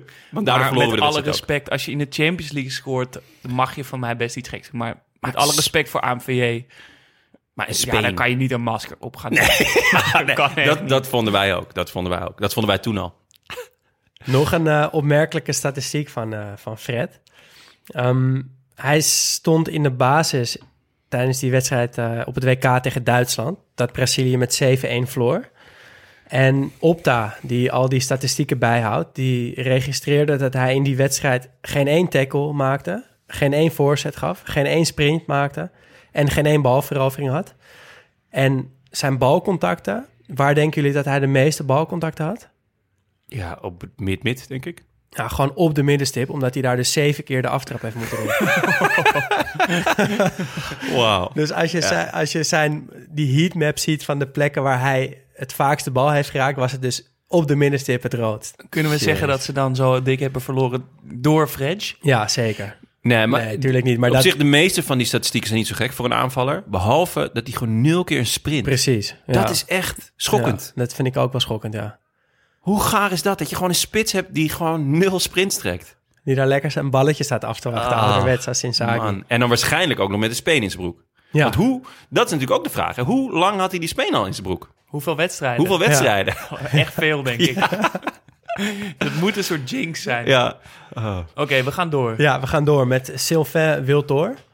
Ehm, begon bij Stade Rennes. Hij werd toen gekocht door Deportivo La Coruña. Eh, dat wist ik echt niet. Ik ook niet. Eh, hij kwam daar overigens ook totaal niet aan de bak. Ging weer terug naar Frankrijk, naar eh, Bordeaux. Ehm, waar Arsenal hem in 2000 voor 13 miljoen pond kocht. Wat toen een clubrecord was, 20 jaar geleden. Tw- eh, 13 miljoen pond. Ehm, dat record bleef 8,5 jaar staan. Totdat Arsenal iemand kocht die nog duurder was. Weten jullie wie dat geweest is? Ja, volgens mij weet ik het. Ik gok. Mag ik gokken? Ja? Reyes? Nee. Arshavin? Ja, Arshavin. Ja, Ja. ja. tuurlijk. Ja, ja, Die ja. kochten ze voor eh, nou, meer geld. Ehm, slaagde ook niet echt bij Arsenal. Nee, Wiltor niet. wel Wiltor eigenlijk. wel. Wiltor wel, Die zeker. is, eh, ja. was Deel erbij. van de Invincibles. Ja, precies. Hij werd eh, gekozen in de top 50 beste Arsenal-spelers ooit als 33ste. Wat Mooi best, best Ja. hoog is. Kunnen jullie de top 5 noemen? Nou, Eén is Bergkamp, toch? Eh, nee, Henri. Henri? Henri 1. Is Bergkamp dan twee? Ja. 3 is een beetje een... een, Ian horse. Wright staat erin, denk ja, ik. die is 4. Drie is een dark horse. Ja, Adams. ja klopt. Oh, jeetje. En dan 5 kunnen, we, kunnen jullie ook weten. Ook van de Invincible. Jazeker. Ja, Vieira? Vieira. Ja, tuurlijk. Ja, ja, ja. ja. Ehm, trouwens, nog leuk om te noemen. Eh, Overmars op nummer 12. Canoe Oh. op nummer 13. En dat is voor grote namen als Sol Campbell, eh, Ray Parler, Lee Dixon, Martin Keown. Ashley Cole. Nou, ga zo maar door. ja. Die staan Ja, echt hoog. En dit is gekozen door Arsenal-fans. Hun Wauw. favoriete spelers. Niet de makkelijkste fans. tijden. Nee. Vet, heel vet. Dan, ja, wie een beetje afwis, afwisselde met eh, de, de, de mannen voorin was ook nog Flora Malouda. Eh, lang bij Lyon gespeeld, ook lang bij Chelsea gespeeld. Daarna bij hele gekke clubs beland. Eén in India, één in Egypte. Weet je, daarvan kan je nog zeggen, leuk, avontuur. Ja. en één in Luxemburg. Echt? Ja, Hè? is ook Dat- avontuur. Die, die Verdange? Ja. Ja? Ja, ja. Die heeft ook maar één club. Ja, van mijn club. Ja, goed. Ik kwam er dus achter dat hij dus Wat inderdaad bij, in India speelde bij de Delhi Dynamo's. Heeft hij één seizoen onder eh, coach Roberto Carlos gevoetbald. Nee. En Wat één hard? seizoen onder coach Zambrotta. Wauw. Wauw. Ja, dat snap ik wel. Dan kies je voor de coach. Ja. Ja, Ja. nou, dit is toch ongelooflijk. Ja, maar maar er er was- ook een keer een aflevering aan besteden. Ja, Ja, aan de maar- Delhi Dynamo's. Er was een, eh, een tijd inderdaad dat al die spelers eventjes voor een half jaar naar India gingen. Ja. Gewoon even, even zakken vullen en, gigantisch eh, cashje, ja. ja. Ja. Even Nou, dat, lekker wat roepies harken. heerlijk. Ja. Heel veel. Heel veel curry eten. Roepies en groepies. Maar Dan- ik las ook overal dat hij een ontzettend gewaardeerde teamgenoot was. Iedereen, eh, ik zat dus ook Malouda een beetje over, ja? Malouda. Ik zat een beetje over hem in te lezen. En, eh, teamgenoten hebben hem allemaal enorm op een voetstuk. Eh, door zijn tijd bij Chelsea heel erg gewaardeerd ook. Vet. Maar overal waar hij komt, ook in India blijkbaar heel positief, heel erg opbouwend, heel erg medespelers helpen. Echt een, eh, blijkbaar een hele leuke, leuke teamgenoot. Nice. Ja, De wie, wisselspelers. Ja. ja, wie klopte er op de deur? ja. Onder andere Karim Benzema. En niet Oh ja, zomaar dat- klopte die op de deur. Die, eh, ja, die kwam daar in, in zijn eerste week. En nou, toch wel een team terecht met grote mannen op dat moment. Zoals Diarra, Malouda, Abidal, Gofu, noem ze maar op. En die maakte hem in het begin een beetje belachelijk. En Benzema reageerde... jongens, ik zou maar niet hard lachen, want ik kom voor jullie plek. Dat is wel heel vet. En dat, was, dat tekende wel met... Nou, het zette gewoon meteen zijn voet tussen de deur. En het heeft trouwens nog wel eventjes geduurd... voordat hij echt zijn plek te pakken had. Want eh, pas toen Malouda, eh, John Karev of Carew... eh, die, die ook bij Lyon speelde en Wiltor vertrokken... brak hij echt door. Maar toen won hij ook gelijk alles wat er te winnen viel. Hij, hij werd topscorer, hij werd beste speler... hij werd zelfs genomineerd voor de Gouden Bal. Ehm, ging in 2010 natuurlijk naar Real... En daar heeft hij het ook nog best wel even goed gedaan, toch? Nou, hij zit, hij zit er nog steeds. Hij zit er nog steeds. Ja, nee, tuurlijk. Maar, maar ja, hij, hij eh, ik weet niet. Ik, ik vind hem, ja, natuurlijk is het misschien wel Ik nog meer fan. een Real man geworden. Maar ik vind hem ook, hij past ook echt goed bij Lyon. Maar ik ben dus ook geen fan. Ik ben nooit fan geweest. Ik, ik, ik weet het niet. Ik vond het, ik vond het gek genoeg vlees nog vis. Ik dacht altijd van, heb je er wel zin in? Doe je je best wel? Wat kan je nou echt goed? En nou, toen ik dus... Goals maken. Ja, goals maken. Dat, ja, Ja, maar toch ook weer niet. Ook weer niet echt goed. Maar hij heeft toch ook een geweldige ondersteunende rol voor Ronaldo gehad. En toen Ronaldo Nou, wegging, ik echt voor hem kwam hij spreken. opeens Ja. weer, eh, scoorde hij wel zelf. Dat is toch, ik Nee. vind dat wel on- ongelooflijk knap dat hij dus ja. ook zijn ego aan de kant heeft kunnen zetten. Want een makkelijke man is het volgens mij ook niet.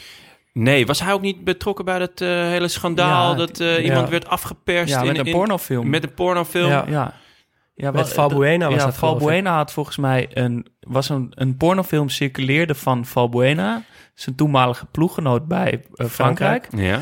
En eh, die werd afgeperst daarmee en hij was een beetje het doorgeefluik daarvoor. Dus hij had er niet echt wat mee te maken, maar hij wilde dan nog wel even voor een vriend van hem of zo die wilde wat hem geld dan eh, afpersen. Heel, ja, heel raar verhaal. Echt een heel raar verhaal. Nee, maar ik, eh, ik, ik ben dus ook niet een echte fan. Want ik ook niet. op een of andere manier wordt hij toch ook niet genoemd in die discussie van weet je, de beste spits van de afgelopen tijd of op dit moment. Terwijl hij toch echt al lang Hij bij Real speelt. Ja, en ook altijd in de basis. Dus het is eigenlijk ook een beetje gek dat hij daar niet wordt bij genoemd. Maar Ja. ja, ik heb dat gevoel ook niet. Ik vind bijvoorbeeld Lewandowski echt een stuk beter. Ja, mee eens. Dus dat is een beetje moeilijk met Om Benzema. over maar- Zlatan nog maar te zwijgen. Ja, ja, ja. Zullen we daar nog even over hebben? Nou, even eerst- trouwens, want ehm, in, in de voorbereiding hierop, dat wil ik nog even noemen.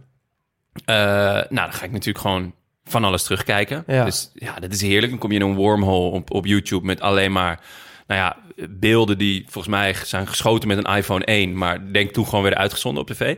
Maar de beelden zijn dus niet altijd even goed. En op een gegeven moment kwam ik dus bij een samenvatting vandaag... waarin Lyon met 6-0 won van Barcelona. En ik zo, hè, hier kan ik me helemaal niks van herinneren, wat raar. Dus ik, nou, een beetje zoeken verder en... Het, ik, ik, toen ging ik nog maar eens naar die samenvatting kijken. Ik denk, hé, wat raar. Ze juichen ook niet echt.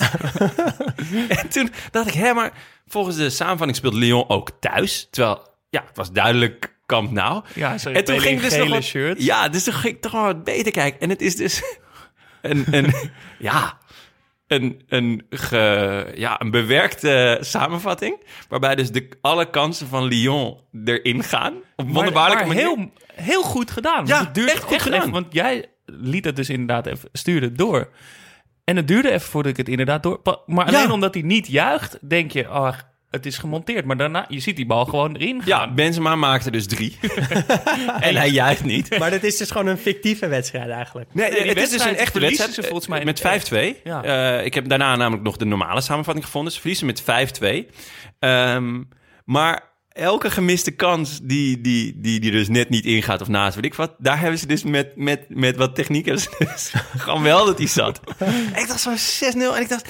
En daarna dacht ik, wie doet dit? Wie, waarom, wat is nou de toegevoegde waarde dat je Nou, een dat- wedstrijd van 15 jaar geleden dan denk van, nou ja, daar, hier gaat ooit nog podcast over worden. Hier ga ik die jongens, eens eventjes, eh, die jongens in Nederland, die ga ik hier even goed mee. Maar ons krijgen ze mooi niet te nee, pakken. ik vond het heel raar. Toch? Ja, heel, Heel raar, maar heel erg grappig. Maar- Om in zo'n obscuur wormhole heel diep Ja. daarin zo'n filmpje tegen te Ja. komen. Ja. Ja, heel, heel... Misschien diezel, dat het diezelfde vriend is van Benzema... die die, eh, die gast heeft afgeperst... dat die ook dit heeft gemaakt. Het zou kunnen. Ja. Dan gaan we door Ja, want, met de nog meer bankspelers. ja precies. Want Hatem Ben Arfa was ook een van de spelers bij Lyon die, eh, die aan het doorbreken was. Ja. En over hem heb ik ook even het een en ander... eh, nou, eigenlijk het een en ander bij toeval gevonden. Want hij... Er is ooit een docu-serie over hem gemaakt. In het Frans, helaas. Dus je kan, ja, je kan het wel kijken, maar ik versta het in ieder geval niet. Maar de beelden alleen al zijn zo vet dat ik me hier verder in ga verdiepen. En dat ik hoop dat dit ook met Engelse ondertiteling bestaat. Ja. Want het gaat namelijk over de Clairefontaine jeugdopleiding. Eh, dat is een soort van de, eh, ja, het Nationale Voetbalinstituut van Frankrijk, waar de meest talentvolle jongens rondom Parijs vanaf hun dertiende tot hun vijftiende intern gaan. En daar voetbaltraining krijgen, dus met de beste spelers van de beste trainers. Vet. Ehm, greep even uit de namen die daar gezeten hebben. Anelka, Diaby, Henri, Saha, Matuidi, Giroud, Ben Arfa, Mbappé en, en nog echt veel meer. Oh, nog gewoon- steeds, toch? Alle, Ja. al die grote... Gewoon allemaal het hele topspelers. Franse voetbalelftal. Ja. En, en alle Franse voetballers die voor andere landen Oh. spelen... Ja. zijn allemaal daar opgeleid. Ja, en er is dus... al- Allemaal topspelers en Giroud. Ja, al die jongens. Ja. alle jongens uit de banlieue, die, die, eh, ja. die komen daar te spelen. Maar ja, en er is dus toen Ben Arfa... Nou, ik, ik schatte hem op, op, die, op dit filmpje denk ik 12, 13 jaar of zo... is die voetbalschool dus gevolgd. En het zijn dus twaalf afleveringen, geloof ik, van, van een half uur of zo. Dus echt een uitgebreide docu-serie. En er is dus één, eh, één fragmentje wat ik gezien heb... dat hij dus slaande ruzie krijgt met Abu Diaby. En dat is dus die speler die later bij Arsenal terecht is gekomen. Ja. En dan zie je dus echt die, dat gevoel van zo'n trainingskamp eigenlijk. Dus zo'n gang, zo'n hotelgang met eh, van die kamers. Dus waar je dan Ja. waar je, je eigen kamer hebt, waar je met één andere speler eh, slaapt. En dan is Ben Arfa volgens mij heel vervelend aan het doen. En op een gegeven moment slaat hij Diaby dus door. En dan wilde hij hem gewoon, eh, nou, gewoon echt in elkaar slaan. En dan al die andere spelers springen er dan tussen. En Ben Arfa vlucht het balkon op. En doet, de, doet de, de deur van het balkon dicht. En dan staat Diaby zo aan de andere kant van het glas zo, eh, tegen hem te schreeuwen. En nou ja, dat is echt een hele vette scène. Zelfs als je er niks van verstaat. Ja. En dan daarna komt Ben Arfa dus aan het woord.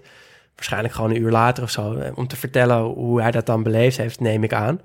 Maar ik zou dat heel graag eh, Ja. willen zien. Want volgens mij is dit echt een hele, hele Heel vette vet. voetbaldocumentaire. Dus, Voor mij is hij toch wel de man die super lastig is, overal ruzie krijgt, Ja. nergens speelt, maar dan wel één keer per seizoen of zo Een Ja. waar iedereen langs gaat. En dan zo frustrerend lijkt me dat als, als teamgenoot. ja. Toch? En dat hij dan daar ook nog mee kan strijken met die mooie goals. En dat je gewoon weet dat die eigenlijk heel goed is. Maar dat je er toch maar 9 van dat de 10 die- keer niks aan hebt. Ja. Hij postte eh, toen hij bij eh, Newcastle was, eh, daar heeft hij namelijk ook nog een tijdje, tenminste, onder contract gestaan, maar niet gespeeld. Hij eh, eh, was daar ook lastig, werd weggestuurd, kwam niet meer aan spelen toe en heeft toen ooit op Instagram een hele cynische foto gezet van hem met een taart met één kaarsje erop, met twee duimen omhoog, omdat hij al een jaar lang niet had gevoetbald. Hij zei, ja, Oh, zoiets moet je dan toch vieren. Ja. En dan John Karev. Ja. Ja, die hebben we al behandeld. What he eh, can do with the ball. I can do with an orange. Precies, dat, is het eh, enige wat ja. we over hem hoeven te vertellen. Die Inderdaad. uitspraak van Slatan. Ja. En de trainer dan nog, hè? Ja, Gérard Houllier. Houllier. Vooral eh furoren gemaakt bij Liverpool. Echt een, eh, een vaderfiguur. Iemand die eh, spelers onder zijn vleugels neemt. Iedereen zag hem als, eh, echt als, als vader. Eh, won, eh, of he- heeft voor Liverpool hele belangrijke dingen gedaan. Ehm, hij heeft eigenlijk de basis gelegd voor het huidige succes. Heeft een hele andere spelopvatting daar eh, geïmplementeerd. Zijn professioneler geworden. Hij vernieuwde Melwood helemaal. Ehm, Melwood is... eh, is eh, het trainings, eh, ja, het trainingscomplex, van hun. Won in 2000 met, eh, 2001 met Liverpool de UEFA Cup, de FA Cup, het Charity Shield, de League Cup en de Europese Supercup. Liet Gerard, Owen en Carragher debuteren. En ehm, is onlangs overleden. Ja. Ja, en trouwens ook leuk, eh, Liverpool. in, in dat jaar dat hij, eh, dat hij eh, alles won, eh speelden Erik Meijer en Sander Westerveld. voor Liverpool. Erik Meijer ook? Ja. Westerveld wist ik nog wel, maar, Maar die heeft, daar Erik echt, Meijer? ja, die heeft daar dus best wel een, een grote status in Liverpool. Alles met zijn hoofd. Alles met zijn hoofd. Sick. Zelfs dribbelen. Tak. Ja, Kerlon. Hij heeft de Zeeland dribbel bedacht. hè? Meer een wal, walrussen dribbel in zijn geval. Maar een grote man eh, voor Liverpool en dus ook bij Lyon eh, belangrijk geweest. Mooi. Ja. Ja. Ja, eh, Lyon, dan, eh, omdat we dus niet, niet eh, de moment hebben, maar meer gewoon een, een tijdsbeeld geven. Ja, de zeven keer op rij kampioen. Tussen 2002 en 2008.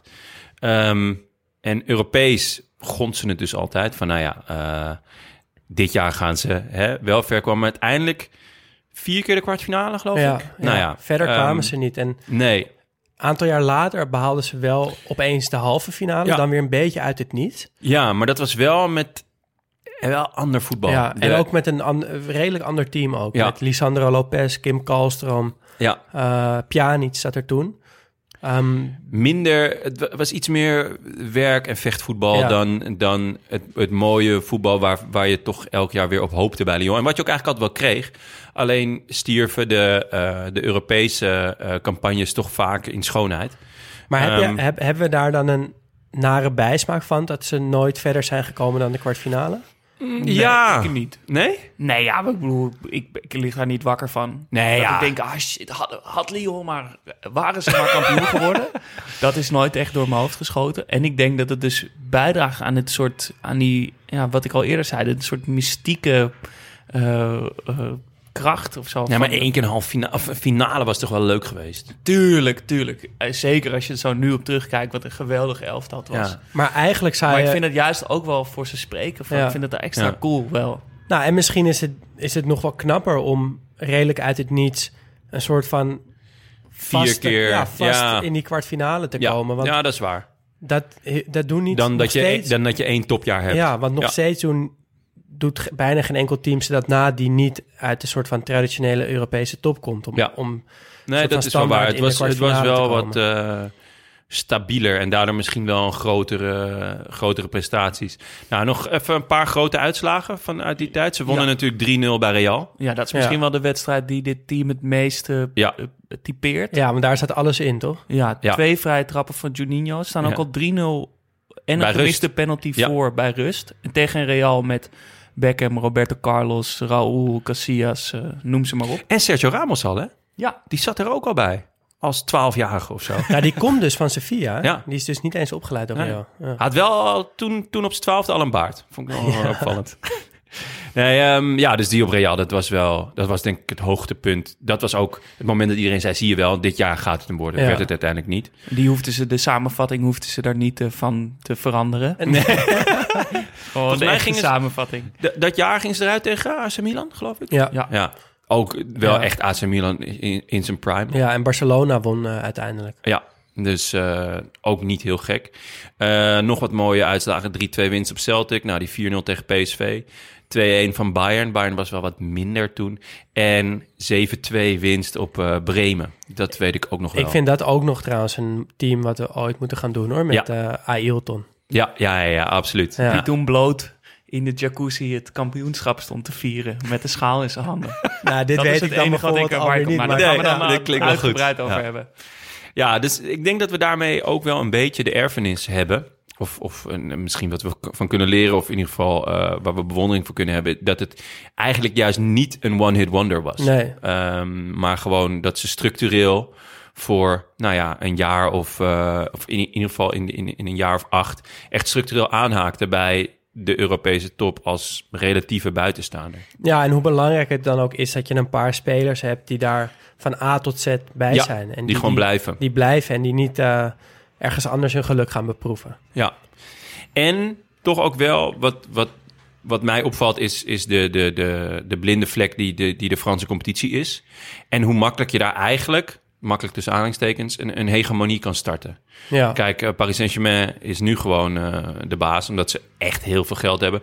Maar Lyon had toen eigenlijk ook wel veel geld. Eh, het, het bedrag dat zij voor Anderson hebben neergelegd, ja, Ja. dat was in, in 1999 gewoon echt gigantisch. maar nu, nu zal er niemand meer, voorlopig niemand aan de stoelpoot van Paris eh, komen zagen. Die Nee, hebben ja. gewoon echt te veel geld. Tenzij... Lille. ja, Nou ja, misschien Ja, trouwens die dit jaar het nog waar Ja. ook. Ja, maar tenzij de, de, de, de sheik die, die de Ja. basis daar er geen zin meer in heeft... en Ja. een, een ander speeltje eh, kiest. Ja, ik ben absoluut geen fan van, van deze constructies. Nee. Ik denk jullie ook niet. eh, want ja, het is uiteindelijk... koop je met geld gewoon een, een, een wereldteam... waarbij dan ook heel vette voetballers... veel vaker op de bank zitten dan mij lief is in ieder geval. Dus er zit gewoon niet echt een ziel in of zo. nee, en dat, En dat vond in- ik wel bij dit in dit team absoluut wel, ja. Ja. Dat is ook waarom we het nu nog zo goed herinneren. En waarom we ook niet per se één seizoen herinneren, maar gewoon eigenlijk Ja. een, ja, die beginjaren eh, Ja. 2000, waarin Lyon echt verankerd zat. Mooi, mooi gezegd. Dan eh, nog, een, eh, nog een andere leuke mededeling om dit, eh, om het verhaal van Lyon eh, eh, mee af te ronden. Want we zijn deze week te zien op enorme billboards langs de snelweg. Ja, Dat dit is wel- echt... Dit is een hoogtepunt in mijn leven. Dat Ja. mogen jullie best weten. Ja, nou, we, ja, dus, de, de geboorte van mijn moeten- dochter. En dan hieronder komt toch dit. Ja, we moeten Rutger Winkel van Ocean Outdoor ontzettend bedanken. om ons ja, plek te geven op de billboards. We zijn deze week te zien bij, in, bij Rotterdam bij de Brienenoordbrug A16. En bij Gouda knooppunt Gouwen eh 2 op de A12 eh, A20.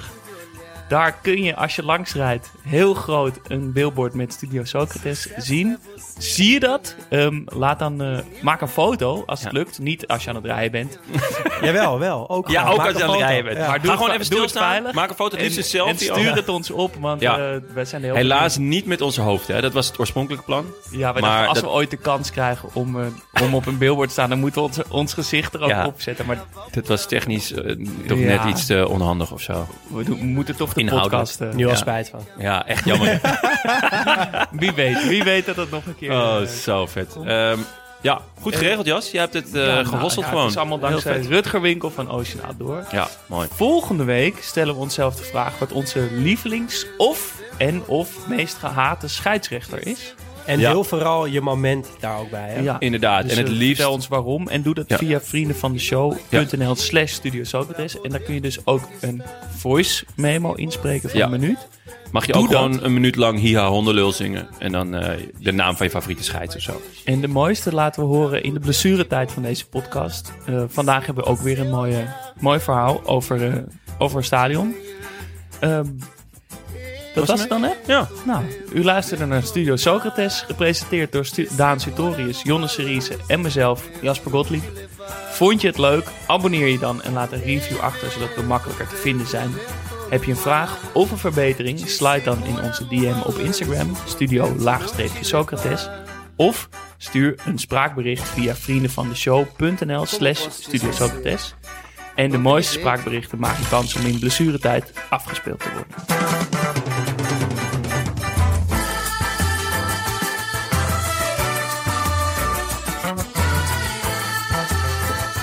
Mijn mooiste eh stadionervaring, stadiontrip was toch eh weekendje Londen, eh Highbury, oude Highbury natuurlijk met Bergkamp, Henry, Vieira. Was natuurlijk een fantastische wedstrijd. Ik geloof 3-3 geëindigd. Vol spektakel in de woonwijk daar natuurlijk. Hè, dat je gewoon door de straten loopt en ineens dat, dat, dat mooie oude stadion ziet. Ehm, ja, voor de rest natuurlijk zaten we in een hotel. En dat bleek dus het hotel te zijn van, eh, van Arsenal, waar Arsenal zich altijd voorbereidt. Dus wij komen s ochtends bij het eh, ontbijt. En daar, eh, nou ja, even later komen al die gasten van Arsenal aan het ontbijt zitten. Heb ik natuurlijk nou ja, mijn tafelservet gepakt, wat handtekeningen gescoord van die jongens. Ja, was al met al een fantastische trip.